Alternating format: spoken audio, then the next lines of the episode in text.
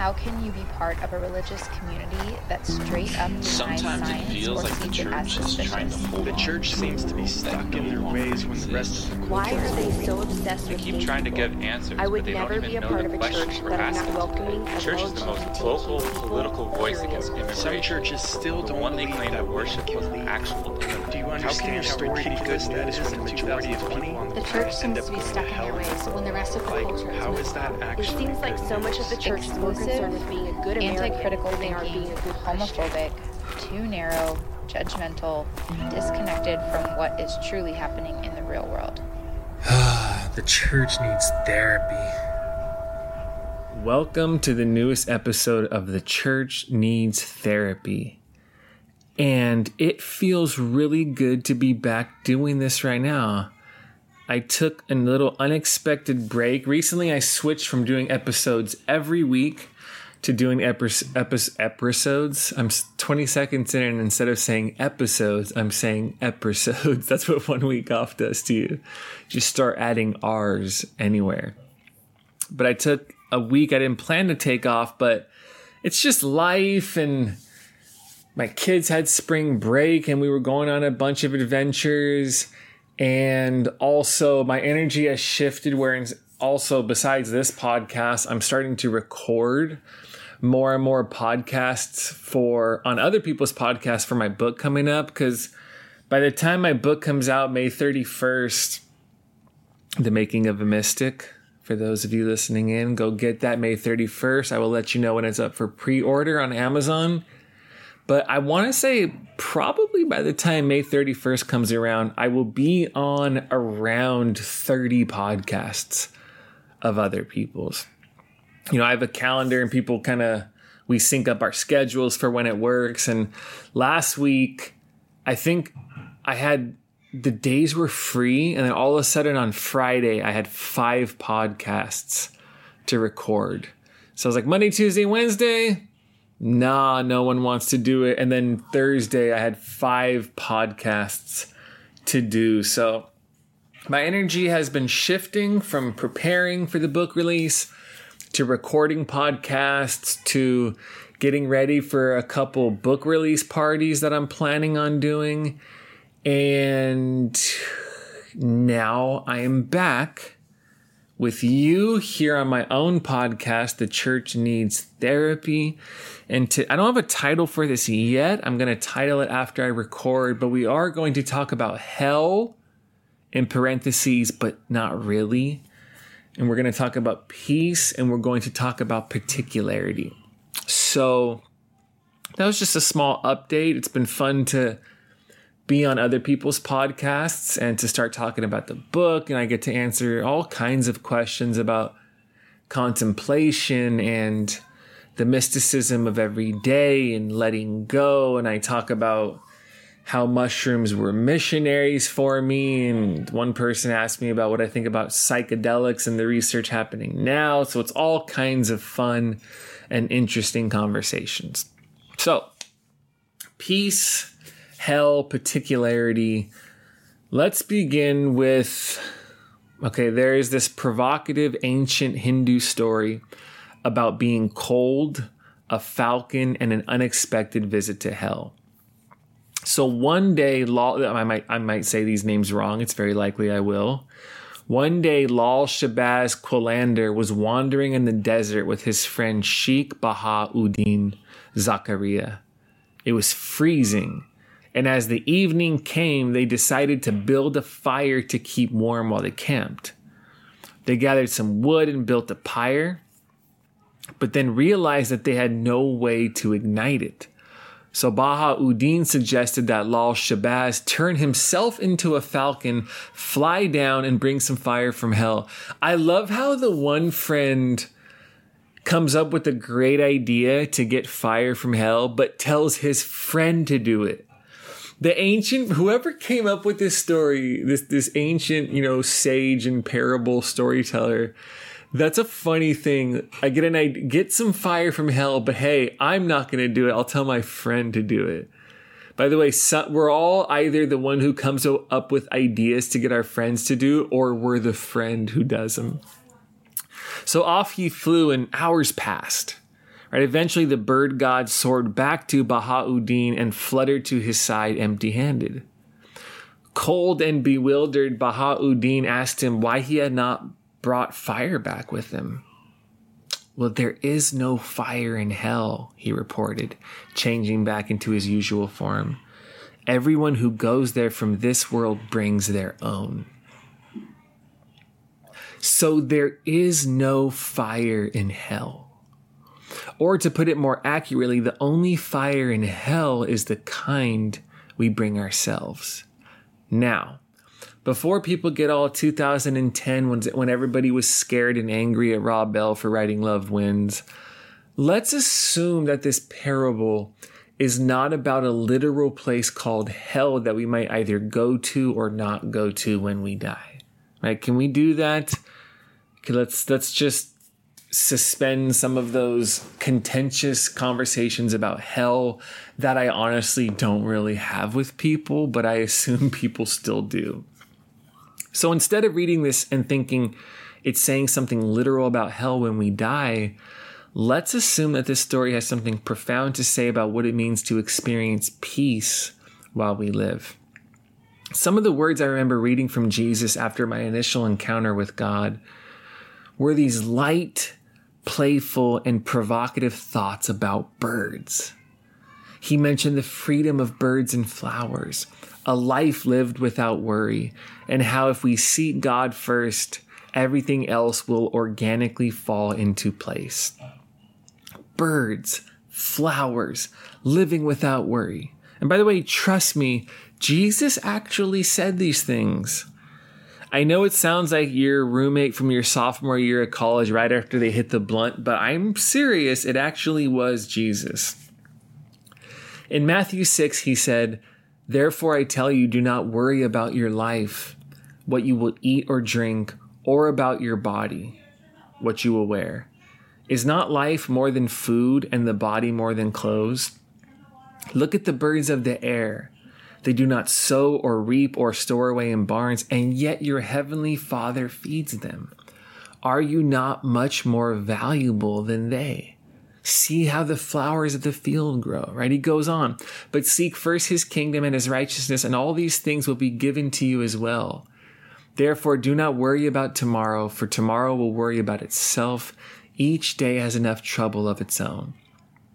I told you all Jesus in those words. By the way, those weren't chronological order, those were different parts of Matthew 6, but that was all Jesus. And what struck my 20 year old mind and heart as I read these playful yet revolutionary words was the vision from Jesus that we can actually be at peace, that we can be free. I also believe there was a way of being, a path we can follow and an approach to life that allows us to live without worry. And Jesus spoke the possibility of this path into existence for me. When I was 17 years old, I remember sitting outside of my friend's house who I used to pick up weed from when I was young, when I was selling weed. And I remember sitting outside of his house and thinking to myself, I just want to be. which is which is so funny to think about. But as silly as that might sound, within that 17 year old groaning was the depth of this universal feeling like there is something more to achieve in order to be at peace. Like, you know, we keep thinking we need more to achieve, but it's there's something within us that wants to have that peace without achieving more right? I just want to be. Don't we all want that? To be able to just be? So, three years later, after my initial encounter with the resurrected Christ, reading those words of Jesus was like breathing fresh air into my lungs because he knew. He knew it was possible to be at peace. He knew there was a way to transcend worry. And no matter how naive many people believe that is, he was daring to articulate a way of being that had peace integrated into its day to day flow. See, for Jesus, peace is possible. Which brings us back to the parable about hell in the beginning. In Matthew 6, Jesus shows us that we can be at peace. The parable reveals that the only things getting in the way of peace actually exist within us. Or to say it another way, the only flames that exist in hell are the ones that we bring ourselves. So there's this possibility of peace. And then there are the myriad, right? The countless things that are stuck to us and seem to refuse to let us go. Things that keep ruining the possibility of peace. So let me pose some questions that can begin to help us to see that it is the things within us that get in the way of peace. Because we can say peace is possible and we can believe it. And if we do, the question then becomes what is the path towards peace? Or the way I'm framing it right now, what are the things that are getting in the way of us experiencing the peace that is possible in Christ? So, what is going to bring us true peace? Acquiring more or requiring less? Getting the moment to go exactly the way we wanted it to, or surrendering the moment to the Spirit? having all of our expectations met or letting go of our expectations, fighting to win an argument or transcending the need to win. See, these quest- questions are just a glimpse into the way in which our life and our way of being in the world carry the potential to either block the path of peace or to clear the way for peace. See, every, those questions are so important because every single one of those questions is not about whether or not the peace Jesus talked about is possible. They're about whether or not we are going to get in the way of the peace that we all long for. You are more powerful than you realize when it comes to this journey toward peace. Jesus gave us this radical, this vision of this radical sense of peace and you have the power to live further into that vision and to become to more and more to become that person of peace in ways you probably don't even know. We have been created for peace. So here's here's my question. What this is this is where I'm taking this now, right? Here's the path of peace. What is getting in the way? Or what do we need to let go of in order to be at peace? See, that's sort of a foundational part of my understanding of spirituality, about life with God, about the way of Jesus, about living in Christ, etc. It's not about whether or not peace, joy, and freedom are more possible. For me, the question always becomes I believe these are the invitations and the possibilities within life and within the spirit. And then I ask myself, what are the things I need to let go of? Other times in your life, it's what do I need to step into? Courage, risk, vulnerability. There's these active parts of it. Other parts, when we think about a spirituality of subtraction, are what are the things I need to let go of, overcome, and transcend in order to step into that possibility?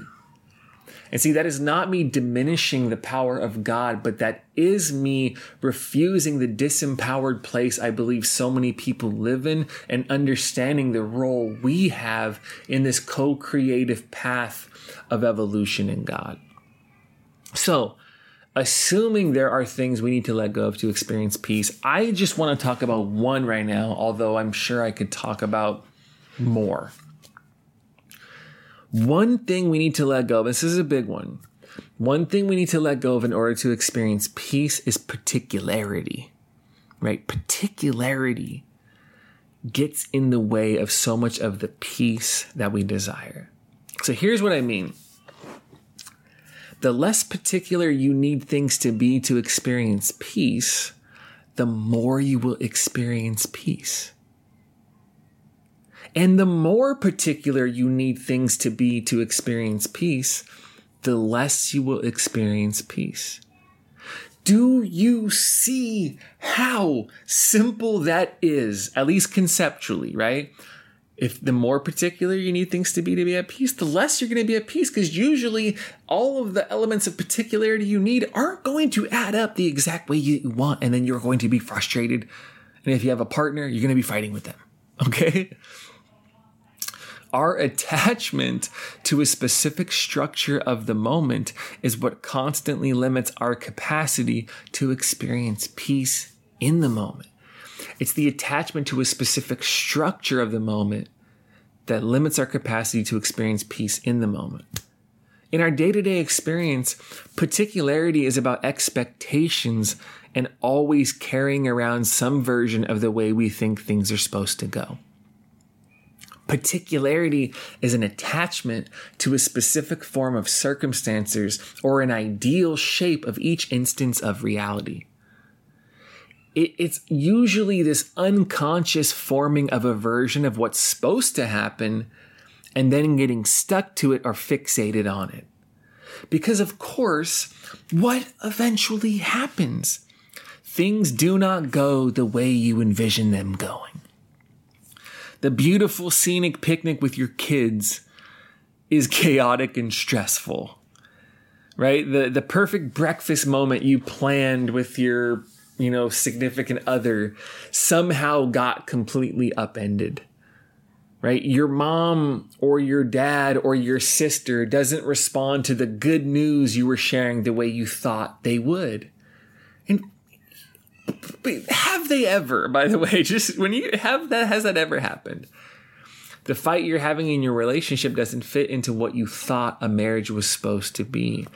Your family gets into a big fight during the holidays again, right? These disruptive and frustrating events can become defining experiences on our path to peace. When our expectations aren't met or when the plans we had for an experience do not come into being, it forces us to ask this question Do we take control externally or do we surrender control internally? Do we try and force reality into the shape of our expectations? Or do we let go of our expectations and embrace the shape of what is? Do we fight, get angry, and manipulate everything around us until it looks the exact way we thought it was supposed to? Or do we let the moment be exactly what it is and let go of what we thought it was supposed to look like? This is why the brilliant Ilia Delio said, quote, we suffocate the life of the spirit within us by controlling the space around us. So, what she's getting at is we can suffocate the spirit, we can squeeze out joy, and we can push peace to the edge each time we try and control our space and force it to be something that it's not. You can't, I'll say this, okay? You cannot receive the peace of the moment when you need it to be something other than what it is. It's why it's kind of it's funny, but it can feel like we're always going back to the garden, right? Insisting that we know the way, forcing things on our own turns, our own terms, and stubbornly trying to cram the life of the infinite into our tiny, rigid, and let's be honest, laughable expectations.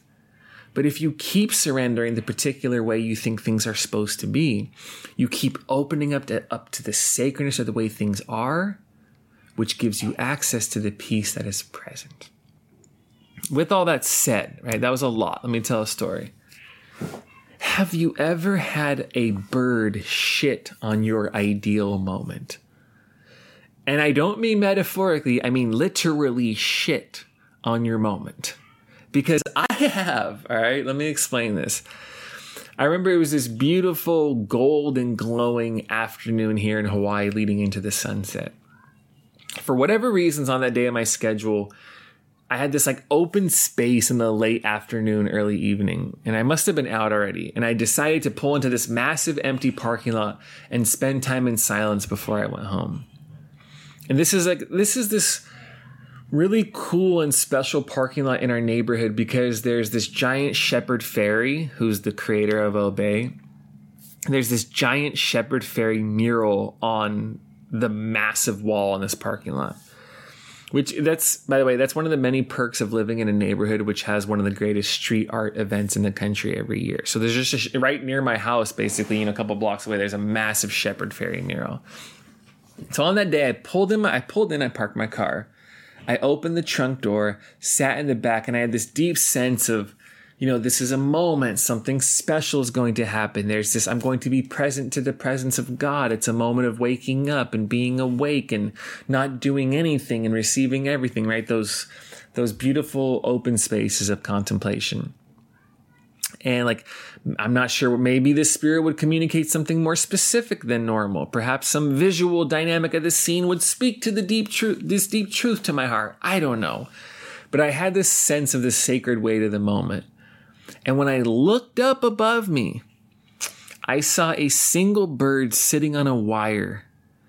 And as I fixed my gaze on it with the assumption or hope that something profound was going to take place, the bird took a huge shit.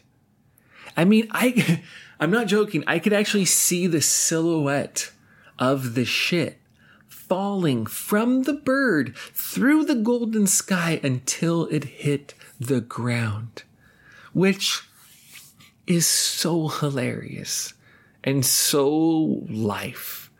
I came for presence and peace and was confronted by shit. And when this happened, I remember just smiling. Was it what I expected? No, of course not. Was it what I envisioned? No. Was it what I hoped for? No. Was that the specific shape of how I thought the moment, or was that the specific shape I thought the moment was going to have? Of course not. But it was this quiet and comedic receiving of the situation for exactly what it was that allowed this less than ideal sight to become another scene for the incarnation of Christ. I came to experience something profound, and all I saw was a bird take a shit and fly away. And while the shape of this moment to look nothing like I wanted, the substance of spirit was everything it's ever been. Right? The unexpected shit did not get in the way of the peace of the moment. It was the way to peace in the moment. If I could accept it and if I could surrender and let go of whatever I thought was supposed to happen. Every time we surrender the particular shape of our preference, we enter into the universal flow of peace. The impulse of the ego is to mold each experience into a distinct shape that we believe will bring us peace. But the mystery is that the peace we desire comes from completely relinquishing and letting go of the need for our distinct desires to be achieved. See, it's our inability to release the specific pattern that we think we need in the moment. Like the specific pattern that we think we need in the moment is the very thing that gets in the way of settling of us settling into the sacred pattern that is always in place. This is like refusing the gift because you don't like the way it's packaged, or missing out on water because you don't like the cup it's poured in, or missing out on the fire because of how the wood is arranged.